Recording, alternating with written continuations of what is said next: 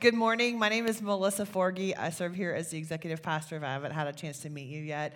We are so thankful that you are with us. If you are a guest, we would love for you to connect with us. You can text WELCOME to 817-755-1668, or if you're watching online, you can message us on Facebook on the live, or you can text the number as well. So we are continuing in our fundamental series that we have Bill started last week, walking through the table pathway. And really this is a guide of growth and multiplication here at the table. And it's just something that we are trying to implement, really communicate well with you. It's not really steps, it's really just a guide for us. And so last week we walked through explore, which is where we're asking questions about our faith. Like, do we have the answers to these questions? Do we ever think about them? And then how do we go about getting those answers? And here, while you are exploring the table and kind of figuring out what we are, we want you to take the time to get to know the church. It's important to just take time and figure out who we are, what we believe, what's important to us. And so we encourage you to that. And like Bill said, our elders are super accessible, and our team leads and our staff, we try to be accessible and answer those questions. And today we'll be looking at grow. And our hope is that you grow in your faith, you grow in your understanding of Scripture, and you grow in your understanding of God's character, and you grow in your relationship with other people. All of that is vital to our spiritual growth. And we'll be looking at Colossians, where Paul is praying specifically for spiritual growth in a church plant. And so we are going to dive in. We got a lot to cover today. So if you have your Bibles, I want you guys to turn them to the Colossians. If you guys are on the YouVersion Bible app, you guys can scroll there and find the live event, and the scripture will be on the screen. And so in Colossians today, we'll be in 9 through 14, and it's a letter from the imprisoned Apostle Paul. In fact, Paul has never been to the church at Colossae. Epaphras is a man that he sent to plant this church, and Epaphras is asking Paul to write this letter to this church. It's a young church plant. And his concern was not that his church was not believing in Jesus. His current concern was his church believers were beginning to fall into some new beliefs. So like this new philosophy was happening of mysticism and Jewish law that was infiltrating in the church and adding on to the gospel, adding on to the teachings of Jesus. And they were becoming confused about what was true and what was faithful. And he saw this slide happening, so he went to Paul, and Paul addresses the church. And so join me in the reading of Colossians 1:9 through 14. For this reason also, since the day we heard of this, we haven't stopped praying for you.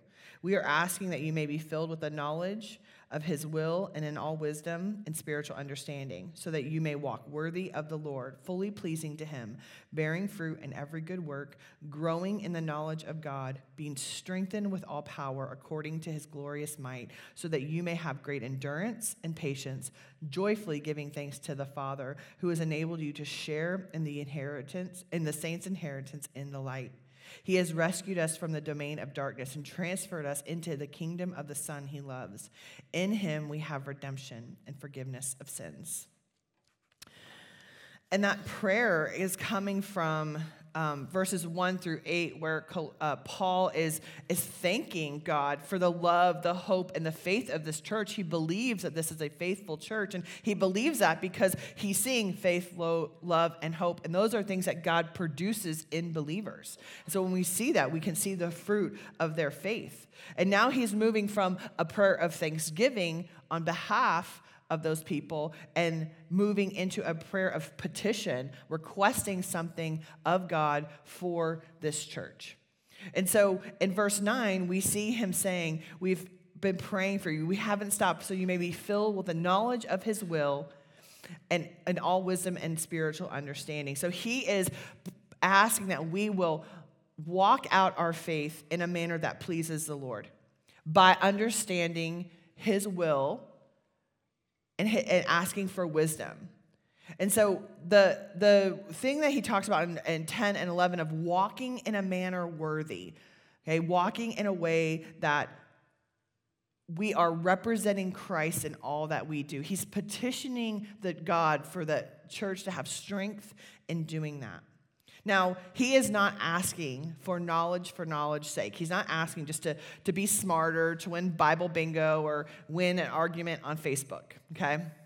He's asking, that was a joke, he's asking for God to provide this church with his spiritual wisdom and understanding so that they will know his will. And it's to be so filled with truth that they are armed with the gift of discernment, that they can distinguish between false teachings and truth. And what's so powerful here is God's will is not hidden. God's will is not hidden. It's right here. Now, it's holy, it's set apart, it's different because it's from him, it's special because it's about him, but it's still available to all of us. It's still available to them. There's nothing being kept from us. There's no secret, there's no decoder ring that we have to know God's will. The power and the truth of who God is found in Scripture. And so many of us, this church and us included, we want new knowledge at times because we feel like something is being withheld from us. And so we're always looking for kind of like this new thing or this new code or this new mystery to unlock. It's kind of always like we're always looking for the new, the better, the secret to this faith thing. And Paul does something amazing here that I don't want us to miss, is that instead of praying for them to have this new spiritual experience, to have something that attracts them back to the Lord and back to truth, he prays for them to continue to grow in what they already have experienced. See, God loving us so much that he made a way for us to be reconciled to him through salvation is something that every believer has experienced. That God chose salvation for us. Jesus' work on the cross of justification, which means making unholy people good enough to be before a holy God. His death and burial and resurrection allows for the Holy Spirit to live in me in a spirit of regeneration, meaning new life, being reborn into a new life. Every single Christian has experienced this.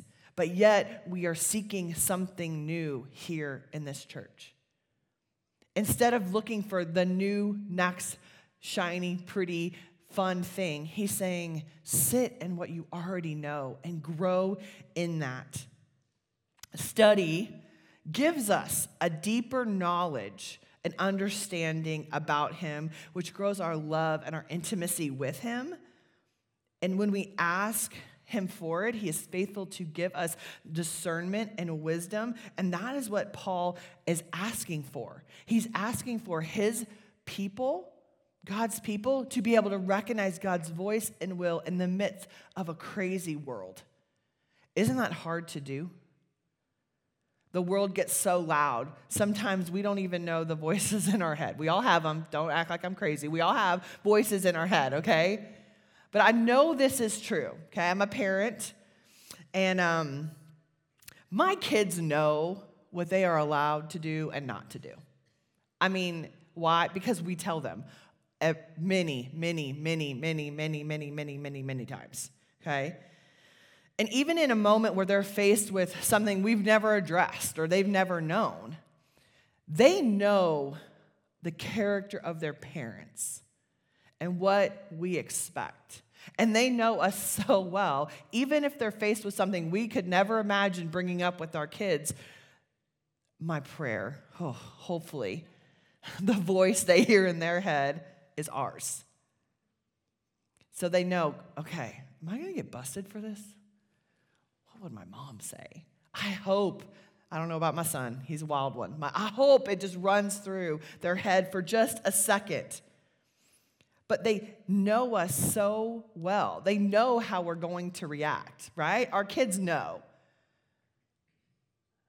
And that's the same relationship we have with the Father when we get to know him, is that we know him so well, we know what to expect of his character. So do we know our Father as intimately as we would know our parents?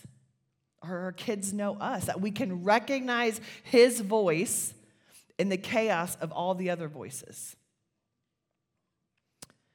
And so Paul is challenging us here.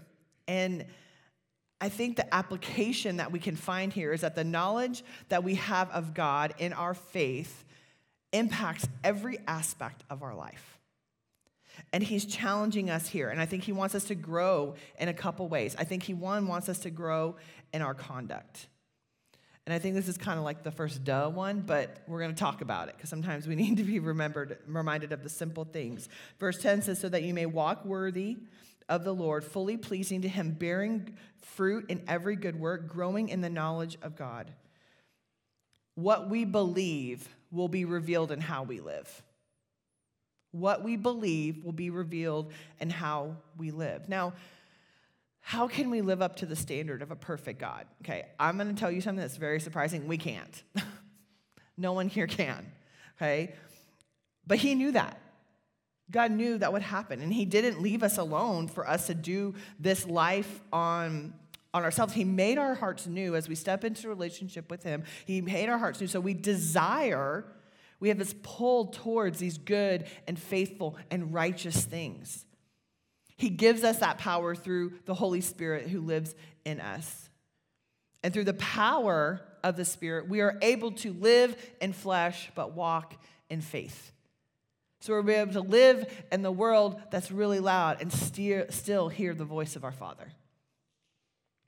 And I think he wants to develop in us, I think what Paul's prayer is a level of effort to bear fruit in every good work.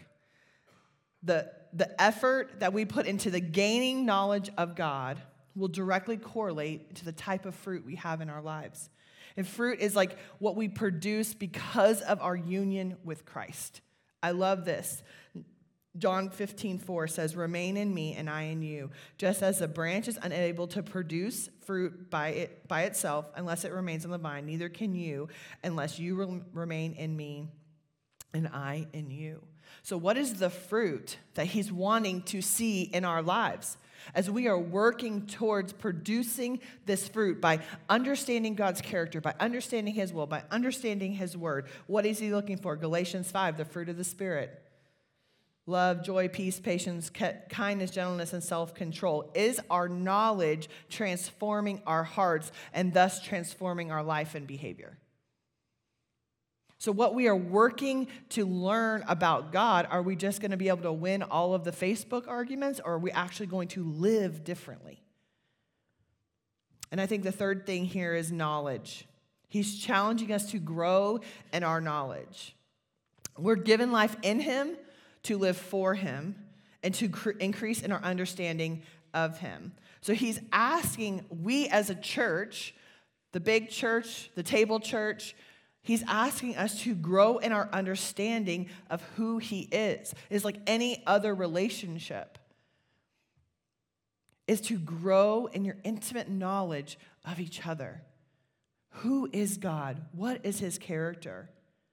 And the way that we live our lives by being transformed by that knowledge is how we bear fruit. And God has revealed himself to us and his will through his word. And so when you are wondering, am I growing spiritually? I don't know, maybe no one thinks about that. But I have so many conversations with people that feel stuck, that feel disconnected. They don't know where to start. I don't know how to pray. I don't know where to start. Do I start on page 1? Like, they don't know what to do. And so I think this is a bigger question than we like to think, because none of us have arrived. None of us arrives. If you finish reading this book, you get to the last page, you just flip it over, and you just start again. We never arrive. But I think there's some self-reflection that we can have to help us say, okay, where am I in this journey of growth? Do I have a deeper love for God's word? This is something I struggled with. I didn't always love God's word. I was like, okay, I have to read my Bible. I'm going to open it. I'm going to read my devotional. I'm going to check it off, and I'm going to move on. And then I got stuck where something hard, really hard happened in my life, and I had to ask myself, do I actually believe what I say I believe? And then I began to dig into God's word and really sit with it and think about it. And it made me fall in love with Jesus even more because I began to understand who he is. Thank the Lord, I love my husband way more now than I did on our wedding day. We wouldn't have made it because I had no idea what was coming. And we get to love the Lord more as we grow in love with his word. Does my life and my attitudes reflect obedience to God's word? Am I showing that Galatians 5 fruit of the Spirit? Have I grown and am I bearing fruit because of what I learned? Do I have evidence in my life? Do you have evidence in your life? Can you look and say, that's because God saved me and I was faithful to share what he's done in my life with someone else? Can you say that? That knowledge is what transforms us and propels us into those relationships. And the last is perseverance. Verse 11. I should have worn my glasses today. Being strengthened with all power according to his glorious might, so that you may have great endurance and patience, joyfully giving thanks to the Father. Life is hard. Every single one of us experience some element of brokenness in our life. All of us. No one escapes it. And Paul knew what knowledge does. So when we know God's character, when we understand his will, there is a comfort that makes zero sense. There is a comfort that makes zero sense. There's a sweet lady in our church that just lost her husband suddenly two weeks ago. And she was like, I don't know why, but I'm okay. I'm sad, but I'm okay. And I know she has a deep, intimate relationship with God. She is in his word. She is praying for wisdom and discernment. And she has peace that does not make sense. Paul knew we were going to need that. He knew that we would need to understand who Jesus is in a noisy, noisy world. And I think it's important for us not to forget. Paul is not writing this letter to you. He's writing this letter to us, to the church. He's writing a letter to the people of God because we cannot do this faith thing alone. We cannot do it. And this church was a mixture of Jews and Gentiles and people of different backgrounds and experiences and races, and they all came together. And the Bible is a collective message. It talks about us as a people. We tend to read it as an individual self-help book. It is not. It is a message to believers, the family of God, to do this together. We have seen over the last few years, like we feel more isolated, but understand the need for community more. We get why people need community, but we almost feel like we're even more isolated. And I'll be honest with you. When we talk about the fruit of the Spirit, joy, peace, love, kindness, patience, it is super to be easy to do all of those things, to live that way when it's just me. I don't have kids I gotta be patient for. I don't have the lady cutting me off in traffic I gotta be patient for and kind for, right? How are we supposed to work out these things in isolation, in a bubble? How do we grow? How are we challenged? How are we met with something that we have to exude the Spirit of God? I don't know about you. I'm super patient by myself until my kids leave their socks on the floor, and then they're testing the Spirit of God in me, right? So community not only helps us grow and work these things out, it also helps us point out blind spots and where we are missing the mark. It helps us see other people's faith and stand under that. I can't tell you how many times I've asked, will you please pray for me? Because I can't right now. My heart is broken, please. And being able to do that and let someone else carry the burden is a gift. And we're so afraid of this. We're so afraid of being transparent that people are going to see us and they're going to see our stuff. that we're so hesitant to get in community. And I don't know why.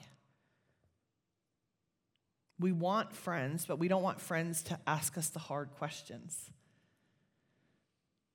We want fun friends, but then we're angry when we're alone, when we're at the bottom. There's a vulnerability that happens as we grow and we are in community with other people. We need other people. And we are so afraid of giving up our time, our comfort, prioritizing it. Man, we have pride. I don't need them. Oh my gosh, I don't want to deal with them. I don't want to give up, let people in my circle. There's so many things that we hang on to, and we're missing the call that Jesus puts on every single one of us. If you call yourself a believer, you are not exempt to make disciples and make the name of Jesus great wherever we go. We are all called to that. No stage needed.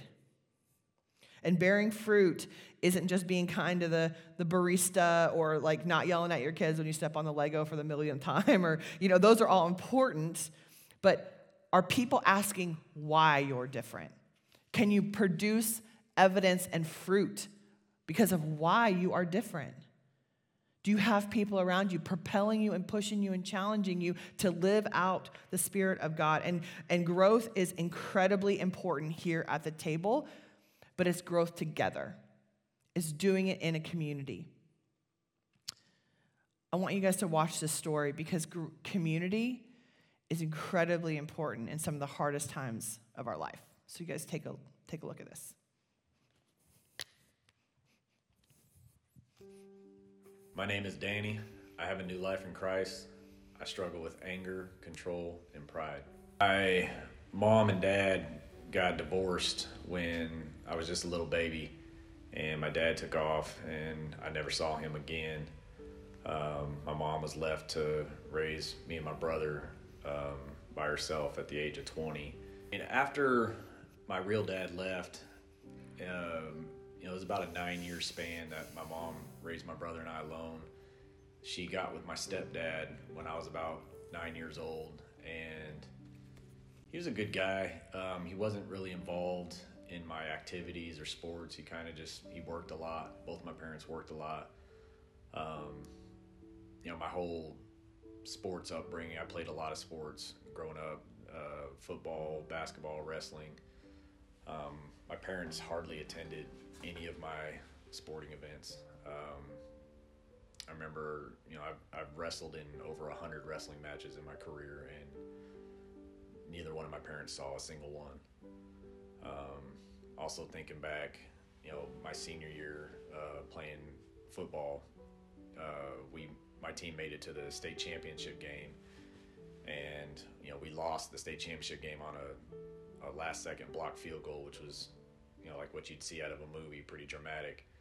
And the thing that stuck out the most to me was after the game, like, practically my whole team was crying, and their parents came out of the stands to console them and hug them, and I didn't have anybody there. My parents weren't there, my brother wasn't there, and it was just kind of a surreal moment for me, just kind of, the end of my senior year, seeing just kind of how alone I was in a lot of ways. Discipline in my household was, either get spanked with a belt, or hit with this really large wooden spoon. Me and my brother got all three pretty often. We also had a lot of babysitters growing up that used to beat the crap out of us pretty good. That was our normal. We didn't know any different. Most of the time we actually thought we had it coming. That was our culture, I guess, our way of being brought up. There was zero faith growing up for me. I literally never stepped foot in a church or had anything to do with God in my life for my entire childhood. And I think I went to a Spanish mass with a friend of mine one time, because he was a Hispanic kid that that was the first time I'd ever stepped foot in a church, and I was 18 years old. I did that. Honestly, I never even, when I first went to church for real was when Matt and Melissa asked Jenny and I to come. And this is when they used to go to a church called ACF down the road over there. That was, I mean, heck, I was almost 30 years old by the time I for real went to church. But I never actually, I was just going just to go. It wasn't for me in any way. My faith didn't legit kick off until after I had my fall, you know, until what went down with my son and my marriage falling apart and all that. There's a term I've come to know. It's called enlightenment at gunpoint. It's where somebody has like a traumatic event that happens in their life, or you know they're suffering from cancer, or somebody died, something really traumatic changes their perspective on life pretty much forever, how they view things. You know, the event that happened for me was March 14th, 2019. That night I smacked my son and I gave him a bloody nose. And the police were called. I was arrested, put in jail. And when I got out of jail, I found out I had a protective order against me, and my wife wanted a divorce. I thought my life was over. You know, after I had my fall, there was a guy that introduced me to this program called Regeneration. And, you know, that invitation forever changed my life. It basically introduced me to, you know, how to walk with God, how to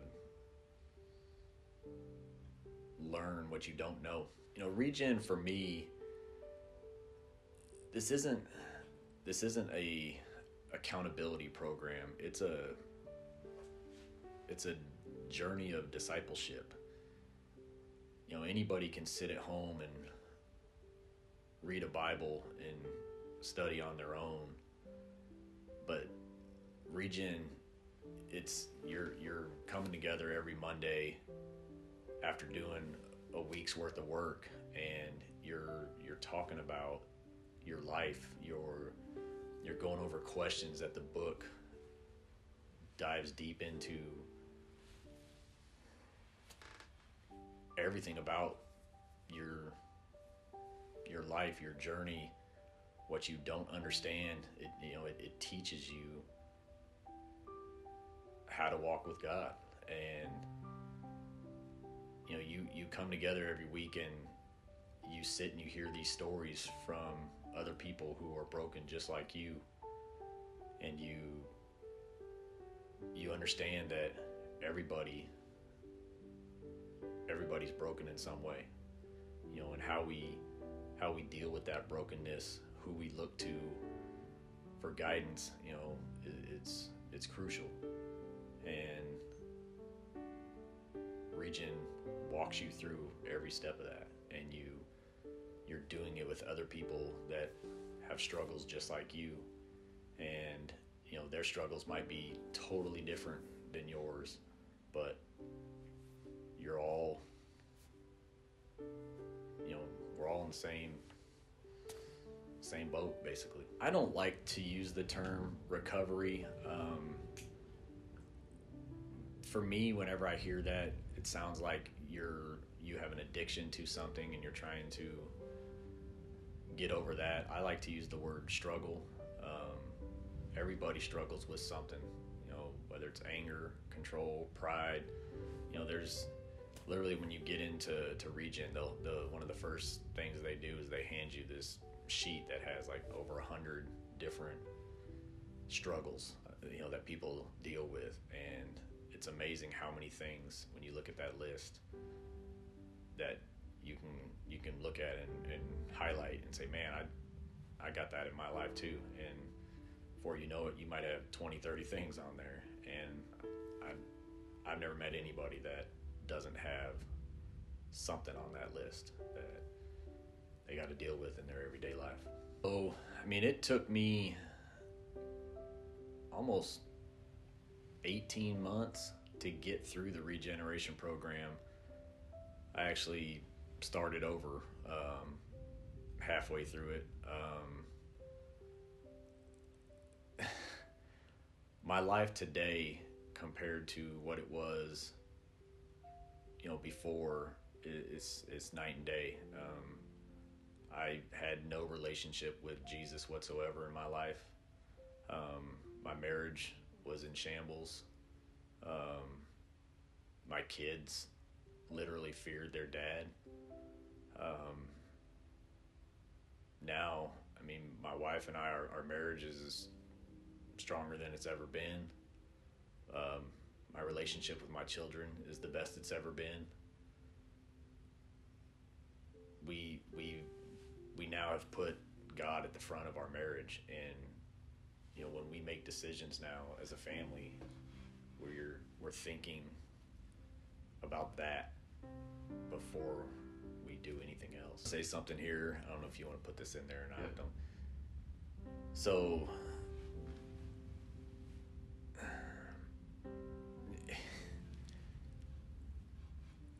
there's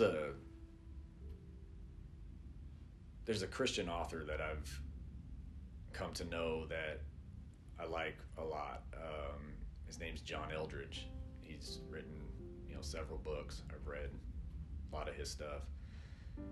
There's one book that I read. There's a phrase that he says in there that I think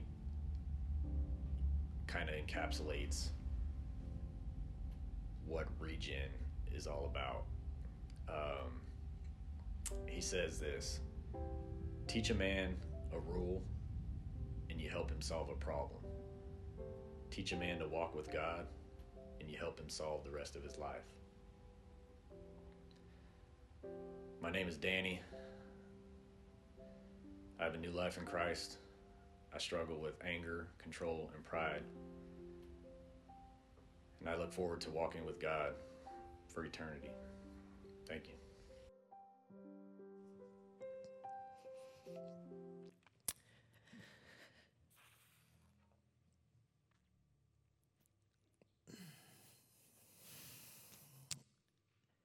To see redemption, growth, up close is a miracle. And when you are doing it in community, there's something that helps you keep going.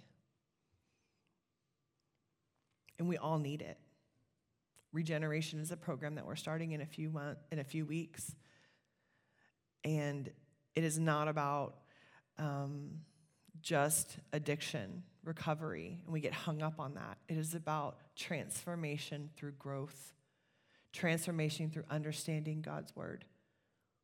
And I look at Danny's story. I've got to walk with them up close for a long time. And the conviction of Paul's prayer so that you can live a life that walks worthy. I've watched this man come to know the Lord, understand his character and his will, and he's living a life that walks worthy. He is bearing fruit. And he has the tools and the capability of withstanding really hard things because he understands who God is and what God's will is for him. That's what growth does. That's what growth in community does.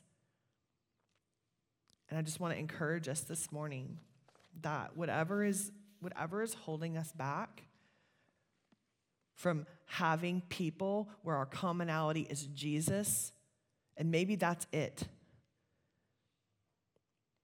I want to pray for you, just like Paul prayed for this church,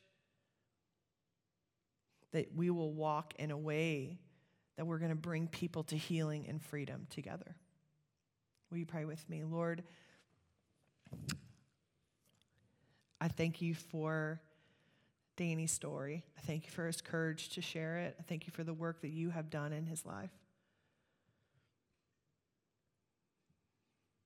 Father, I echo scripture this morning